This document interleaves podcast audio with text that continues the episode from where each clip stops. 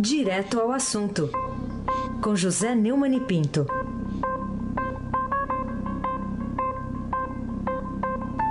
O nosso contato com aquele que não dormirá hoje. Ou então vai dormir mais cedo, sei lá o que ele vai fazer. Bom dia, Neumann.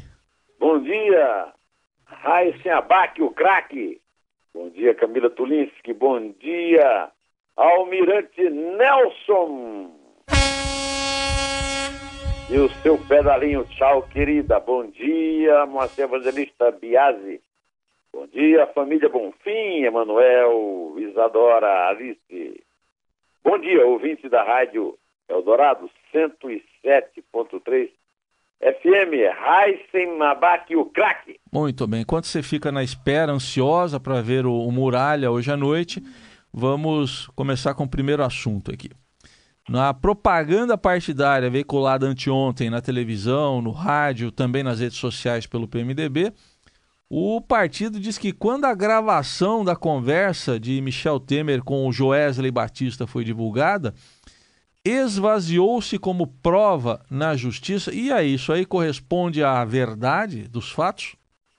É, no anúncio foi apresentada a seguinte frase pela moça que leu lá. Uma notícia apresentada como furo de reportagem dizia que havia uma prova de envolvimento do presidente numa tentativa de obstruir a justiça. Quando a gravação foi liberada e veio a público, a tal prova esvaziou-se. Bom, é mentira. Mentira, simples assim. É uma lorota, e não é uma lorota nada boa, como na música do, do Gonzaga. A prova não se esvaziou quando a gravação veio à tona. Os áudios foram divulgados e o Supremo Tribunal Federal entendeu que as provas eram legais e autorizou uma abertura de inquérito para investigar Temer, depois da denúncia do então Procurador da República, Rodrigo Janot. A Câmara dos Deputados é que, numa decisão política, votou e decidiu não autorizar o STF a mandar investigar as denúncias contra o Temer. E elas ficaram paralisadas paralisadas até o dia 31 de dezembro de 2018. No dia 1 de janeiro ele sai da presidência e elas voltam a circular até prova em contrário na primeira instância. Ou seja, perde o foro, vai para o Moro, como qualquer um. A primeira denúncia acusava, aliás, acusa o presidente de corrupção. A segunda, de obstrução da justiça e de organização criminosa. A Câmara negou-se a autorizar a investigação, mas o caso não foi suspenso. Edson Fachin, aliás, deixou claro que o mérito da denúncia está suspenso enquanto Temer permanecer no cargo. Nesse sentido, diante da negativa de autorização por parte da Câmara dos Deputados para o prosseguimento da denúncia formulada em favor do presidente da República e dos aludidos ministros de Estado, no caso o Moreira Franco e Eliseu Padilha, o presente feito deverá permanecer suspenso enquanto durar o mandato presidencial e as investiduras nos respectivos cargos. É o que escreveu Paquim. A, a gravação foi revelada num furo de reportagem, sim, do Lauro Jardim, colunista do Globo, é uma coluna dominical lá. É, nela, o Joesley informava os seus esforços para manter uma boa relação com o ex-presidente da Câmara, o Eduardo Cunha, e o doleiro Lúcio Funaro, potenciais delatores contra o Temer. E o presidente respondeu, deu título nos jornais, o Brasil inteiro sabe. Tem que manter isso aí, viu? O Raíssa gosta sempre de lembrar essa frase, eu já estou quase propondo para pôr na bandeira nacional, no lugar desse surrado Ordem e Progresso. A Procuradoria-Geral da República, com base na conversa e investigações, concluiu que o presidente deu um aval para a compra do silêncio dos dois e isso foi ratificado na denúncia enviada ao Supremo. Em junho, uma perícia da Polícia Federal concluiu, é, eu, quero esclarecer que o, o Temer, através do seu então advogado Cláudio Maris, contratou a perícia do Molina, que disse que a gravação era isso, era aquilo. Mas a Polícia Federal concluiu que não houve edição das gravações, ao contrário do que alegava a defesa do Temer. Segundo os peritos, há cerca de 200 interrupções no áudio, mas os peritos da Polícia Federal garantem que seriam consequência das características técnicas do gravador do Joés. Quando autorizou a abertura do inquérito contra o Temer em maio, o citou decisão tomada pelo Supremo em 19 de novembro de 2009, sete anos atrás, quando a maioria dos ministros entendeu que é possível apresentar como prova uma gravação ambiental realizada por um dos interlocutores. Na época houve uma repercussão geral. A decisão do, do STF, embora valendo para um caso específico, deveria ser seguida por juízes e tribunais de todo o Brasil, ou seja, é uma jurisprudência, né? É uma súmula vinculante. Desse modo, não há ilegalidade na consideração das quatro gravações efetuadas pelo possível colaborador Joel Mendonça Batista, as quais foram ratificadas e elucidadas em depoimento prestado perante o Ministério Público, registrado em vídeo por escrito. Escreveu Fachin. Este é o típico caso de falsa propaganda. Isso está previsto pelo Conselho Nacional de Autorregulamentação Publicitária, o CONAR. A lorota não é boa. Pior do que isso, é gravíssimo. Porque ela envolve princípios republicanos e é claramente um engodo de um cidadão que é quem paga as contas e que é o objetivo do Estado de Direito. Isso aí deveria merecer punição pesada para os autores dessa mentira, dessa lorota. Einstein, Abac, que é craque, exatamente porque não conta mentira nem lorota. É, não tem conar, né, para propaganda política, né? Não tem. É, eles podem tudo. É, podem tudo. Não... As empresas não podem, mas eles podem tudo. É As aí. empresas não podem enganar os consumidores, mas eles podem enganar os eleitores. É isso. O, outro assunto aqui, Neumann, o ministro da Casa Civil, Eliseu Padilha, antecipou nesta quarta-feira a saída do PSDB, da equipe do presidente Michel Temer. Então, quer dizer que a novela do sai ou fica dos tucanos, o que, que aconteceu? Perdeu o sentido? É, uh, depois que o Geraldo Alckmin, que é um potencial, talvez, favoritíssimo, candidato do PSDB à presidência em 2018, defendeu o desembarque dos tucanos, Padilha adotou um tom mais contundente. Aliás, essa, essa farsa da união do PSDB é muito engraçada, porque o Arthur Vigílio já foi presidente do partido, já foi líder e tal, lá em Manaus, já anunciou que não está nela, não. Bom, mas o Padilha. Bom, vamos, vamos ouvir o que o Padilha disse, o Almirante Nelson. É melhor o Padilha em sua própria voz gaúcha. O PSDB não está mais na base do governo. Pois é. Abordado mais tarde por jornalistas, o presidente da República acenou negativamente sobre esse desembarque anunciado pelo Padilha.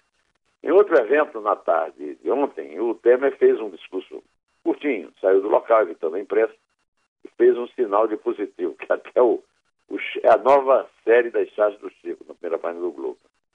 Quando os repórteres estavam lá perguntaram se o gesto significava que os tucanos haviam saído do governo, o presidente parou e fez, segundo a descrição na, na reportagem do Estadão, um enérgico sinal negativo com os dedos. A novela da permanência ou não do PSDB no Ministério do Temer é um vexame que só se agrava com a passagem do tempo. A decisão a ser tomada no dia 9 de dezembro, na convenção que vai escolher o, o presidente do partido, perdeu completamente o sentido agora. É ao contrário do humorístico da TV Globo, né? O Padilha que manda o Tucanato ir para casa. Vai para casa, PSDB! Mas que vergonha alheia, hein, Heisenbach? Eu tenho medo desse negócio de que você falou aí, viu? É, é, sinal enérgico com o dedo aí. Eu tenho medo disso aí. É, né? É. O... Tá lembrando do zagueiro Rodrigo? Hein? É, eu tenho medo dessas coisas. Ô, Neumann, e, e, a casa do governador de Minas lá, do, do PT, Fernando Pimentel, o que você acha? Começou a cair ontem lá no Superior Tribunal de Justiça?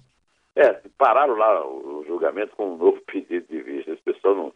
Rapaz, esses tribunais são uma vergonha, porque existe, inclusive, um prazo para que eles entreguem os pedidos de vista, mas eles não cumprem não acontece nada.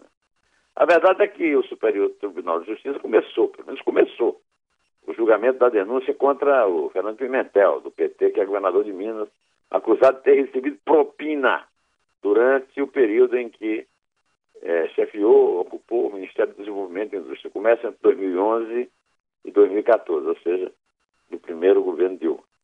O, o, relator Herman Benjamin, aquele mesmo que fez um brilhante relatório recusado sobre ah, todos os ilícitos, o excesso de provas da chapa Dilma e Temer, é, teve a leitura do relatório dispensado. E o primeiro a falar foi a Procuradoria-Geral da República com os advogados na sequência. A denúncia do da Procuradoria-Geral da República pelos crimes de corrupção passiva, lavagem de dinheiro, ou supostamente o então ministro ter recebido vantagens indevidas, calculadas em 15 milhões de reais da Odebrecht, em troca de sua atuação para facilitar a liberação de financiamento do BNDES para obras da empreiteira na Argentina e em Moçambique. É, o Pimentel era ministro, né? E, e, o, e o, ministro era é, o, o, superior hierárquico do BNDES. O, o Pimentel foi a Brasília ontem e falou sobre o assunto. Vamos ouvi-lo, Almirante? Expectativa que seja que não seja aceita essa denúncia, ela é totalmente inconsistente. Todos nós sabemos que o Pimentel era muito próximo de Dilma desde os tempos de guerrilheiros né, contra a ditadura militar. E ficou amigo da Dilma, ao que consta até hoje. Né? A sua eventual condenação, que agora depende da liberação do pedido de visto, abala a firmeza dos alicerces com a presidenta workaholic. É, é, o workaholic é. é, só, só trabalha quando bebe ou só bebe quando trabalha? É, eu, eu, tô, eu tô um pouco confuso aqui também com essa declaração. Eu, eu não entendi também ah, é, qual é a ordem. Quem mas... sabe ela não dever se vir a público explicar. Foi um... Defende a sua honestidade de fancaria. É. A desmoralização dos maiorais é mais uma mentira. A honestidade, a pureza de Deus, uma lorota. A desmoralização dos maiorais do PT continua aumentando, mesmo em plena safra de apodrecimento do PMDB aliado e até mesmo da falsa oposição do PSDB. Ainda agora, a Polícia Federal descobriu dois celulares é, vagabundos de, de laranjas do Aécio, descobriu uma planilha na qual o Aécio tem em casa, tinha, né? Porque a polícia foi lá e levou, né? Todos os seus aliados que ocupam cargos no governo Temer e que aprova porque é que ele não quer sair do governo. Ou seja, aí se abate. Nesse filme aí não tem mocinho não, viu? Não, tem não. Não, né? É, nessa do work alcoholic, eu acho a declaração foi um porre mesmo, viu? A declaração é, foi um porre. Foi um porre. O, o, o Neumann, é, no primeiro pronunciamento né, que, que fez no Senado após ser expulsa do PMDB, nesta quarta-feira, a senadora Cátia Abreu, que é lá de Tocantins, chamou o presidente do partido, o senador Romero Jucá, de canalha, crápula, ladrão de vidas e almas brasileiras. Que que é isso, hein? Rapaz, a Cátia disse que a cúpula do PMDB não reúne condições morais e virou um escárnio da nação. Alguma dúvida? Por que me expulsaram? Porque tenho princípios? Porque tenho coerência? Porque não sou oportunista? Isso aí há dúvida, né? Ela era líder da, da, do agronegócio e terminou se apaixonando perdidamente por Dilma, quando Dilma nomeou ministra da Cultura a ponto de vestir um vestido verde lá na. Perdão, vamos esquecer. Porque não faço parte da quadrilha? Porque não faço parte de conluio? Porque não estou presa? Porque não uso tornozeleiras? Porque não tenho apartamento cheio de dinheiro? Ou porque não apareceu nenhuma mala cheia de dinheiro da senadora Cátia Abreu? Olha, meu amigo, é, eu estou comentando esse assunto porque, para mim, a Cátia substituiu meu comentário. Que, é realmente isso. Olha, a situação dela sempre foi sustentável no partido. Mas é difícil não concordar com esse seu desabafo, esse seu gigamento. Depois que o Janot usou a expressão quadrilhão do PMDB para definir uma organização criminosa que ele enxergava, reunindo Cunha, Henriquinho e Gedel. Aliás, Cunha e Henriquinho estão é, respondendo agora a processo pedido, é, aliás, estão sendo acusados agora pelo Ministério Público Federal no Rio Grande do Norte, por causa de corrupção lá na campanha do Henriquinho para o governo do Estado. Que ele perdeu. Perdeu para o sogro da filha do Silvio Santos. Bom, e Gedel. Também tem novidade aí na, na polícia, né? A polícia também já indiciou Gedel, o Lúcio, irmão que é deputado da base, e a mãe, né? Na, a mãe deles, a Malúcia, viu? Rocha Loures em prisão domiciliar, com Temer, Moreira e Padilha no Palácio, a coisa já era difícil na sociedade deglutir. Agora, imagine, com Cunha prestes a assumir, está marcado para o dia 10, porque dia 9 o PSDB sai, sai o Embaçaí. E aí entra o Valeu de Chambre, o criado de quarto de Cunha, Carlos Marum. Eu quero ver o Carlos Marum, secretário de governo, visitando o Cunha na cadeia. No ano passado ele visitou e ainda levou o bolinho lá para o Cunha.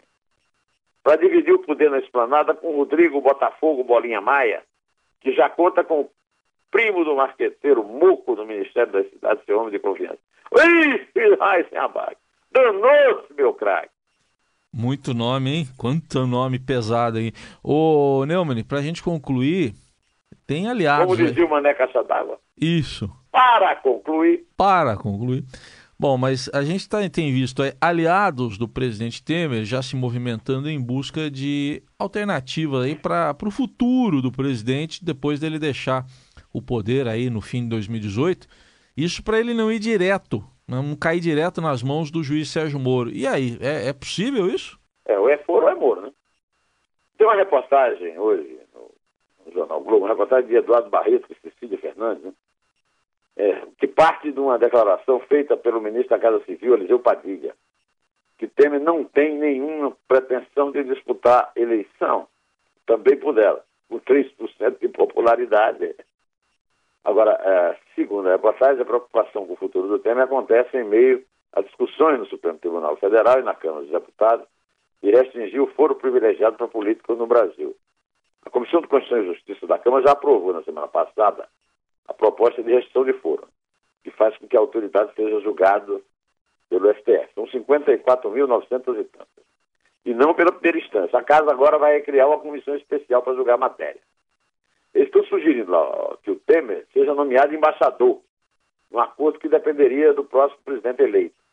A medida lhe garantiria uma imunidade diplomática, mantendo os processos que Temer terá que responder no STF, além de ser um cargo de prestígio que poderia agradar o PMDB. Ah, mas o pessoal mais bajulador lá do Temer acha que isso aí é um captus minúsculo, como dizia o meu professor de latim, Padre Carlos, lá do Redentorista em Campina Grande. É, o Fernando Henrique Cardoso nomeou Itamar embaixador do Brasil em Portugal. Houve uma gozação grande. Só podia ser em Portugal, é, porque se fala a mesma língua. O, o, o Paulo Rona escreveu um livro maravilhoso, né? É, a, Como Aprender Português e Outras Aventuras, em que ele discute claramente que o português não é bem a língua falada em Portugal. Ele aprendeu português é, lá na, em, na, na Hungria, né, em Budapeste, e quando chegou em Lisboa, enlouqueceu. Mas não foi essa língua que eu aprendi. Só tranquilizou quando desceu no porto, no Brasil, né? Bom, mas a possibilidade de virar ministro no novo governo não é vista com bons olhos pelo entorno do Temer. Pessoas próximas acham que ele, o cargo diminui um ex-presidente. E o Temer não poderia repetir o que aconteceu com o Lula. É aquele episódio do Lula, nomeado ministro da Casa Civil, da Dilma, no começo do ano, passado, mas a nomeação foi suspensa por STF em março, com acusação de ter tentado escapar da primeira instância. É foro ou é moro? Já se a regra sobre foro privilegiado foi alterada pelos deputados, limitando a prerrogativa apenas para o presidente da República, vice-presidente, presidente do Supremo Tribunal Federal, presidente das duas casas legislativas. Por quê? Eu continuo discutindo isso. Por quê? Se é para acabar com foro, é acabar com foro. Para todos se discute nos corredores do Congresso a inclusão de uma proposta que garante foro a ex-presidente. Eu vou dizer quem é o autor da proposta e você vai me responder com uma palavra de duas sílabas qual é o objetivo de proteção da proposta. O autor é Vicente Cândido, do PT de São Paulo. Quem é o beneficiário? Meu amigo Raíssen Abac. Começa com Lu? É, começa com Lu e termina com quem? Com Lá? Com Lá. É, Lula. Lula lá. Lula lá. Está precisando de um florinho mesmo, Lula. Mas o, o próprio Cando, é, ele adora discutir uma coisa uma clima, né? Uma clima. Eu defendo pautar essa discussão e também garantir aposentadorias a ex-presidente, mas o clima na Câmara está mais para fim do, moro, do foro do que para a inclusão do foro. Esse é o termômetro que vimos na CCJ, não vejo meus pares tendo interesse em pautar isso. Aí é o seguinte, beneficia o Fernando Henrique, beneficia o Lula, mas, sobretudo, é uma coisa patrocinada pelos amigos do Temer, a Sociedade dos Amigos do Temer. Acontece que o STF já julgou inconstitucional esse dispositivo que criou benefício. Três anos antes, num dos últimos atos do então presidente Fernando Henrique Cardoso, uma lei chegou a estender o foro privilegiado para ex-autoridades. O texto foi aprovado no acordo com o PT, na época da oposição, Fernando Henrique temia ser alvo de processo depois de deixar a presidência, mas deixou, não tem foro e não foi processado. Ou, ainda falta combinar com os russos, né? Lembra da história do Mané Garrincha com o Fiola, né? Isso. O Fiola disse, ah, o Zito toma a bola, passa pro Didi, o Didi passa pro Garrincha, o Garrincha passa pelo lateral, cruza, vai lá, faz o gol e o Garrincha perguntou, mas o seu Vicente já combinaram com os russos? Pois é, quem garante, o Raiz, que o povo vai eleger um pau mandado dos chefões políticos para tornar possível essa solução boa, como uma cômoda para o tempo? De qualquer maneira, o cordão dos puxa-saca ainda tem 13 meses 13 meses para cuidar da sobrevivência do chefe e deles próprios, bem longe da alçada de Moro. Foro para livrar do Moro. Que vergonha, nossa. Ô, Almirante, eu me lembrei de uma música do meu amigo querido Luiz Gonzaga do Nascimento. Que mentira, que lorota boa! Em homenagem a esse povo todo que foi comentado hoje aqui. Todo mundo chegado a uma mentirinha. E uma lorotinha. Dei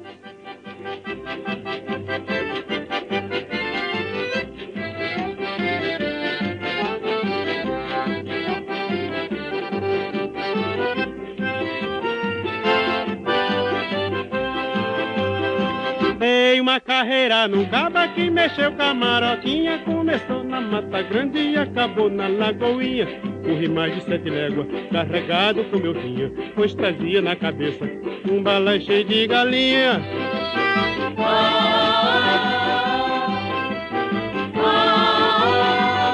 Que mentira que lorota boa. Que mentira que lorota boa. Que mentira que lorota boa. Ai, que mentira que lorota boa. Na condição de rubro-negro e torcedor de futebol, me regozijei com um belíssimo, um brilhante jogo feito pelo Grêmio de Renato Foi. Gaúcho. Foi. Aliás, Ontem contra o Lanús, então peço que você É. conte três, porque eu não confio na vitória do Flamengo hoje contra o Sei. Júnior de Barranquilha. Então, Calma. eu quero que o Flamengo se classifique em oitavo, pelo menos. Não é possível, em oitavo, meu, não dá. calma, calma, fique calmo. que não, você está tudo falando certo. calmo, você já é vice-campeão, doutor. Você sabe que o, o Nelson Volter aqui defende uma estátua do Renato Gaúcho, mas eu não entendi bem por que, que ele tá defendendo uma estátua do Renato fazendo um gol de barriga. Isso que eu não De entendendo. barriga, É, decidindo o ele, campeonato no Fla-Flu contra nós. é, ele tá entendendo, ele tá querendo essa estátua aí. Eu acho que não, né? Põe outra, põe, põe outra. Mas justo gol de barriga? Acho que ainda precisando de uma estátua, e o Strick. Fosse- Foi goleiro e técnico do Flamengo. Se fosse técnico, não tinha mantido Não tinha, né? o Muralha desde abril. Não, não tinha. Vamos começar da onde então? Do, do Dos três? três gols de ontem. Dos três gols de ontem? Então vai lá. Quem sabe não são os três de hoje também? 2x1 pro Flamengo? Ah, era uma boa ideia. Vai lá. É três, É dois. é um. Um, dez. que aconteceu, minha sogra está de prova que tal fato sucedeu. Uma cobra venenosa viu a véia e mordeu, mas em vez da minha sogra, foi a cobra que morreu. Que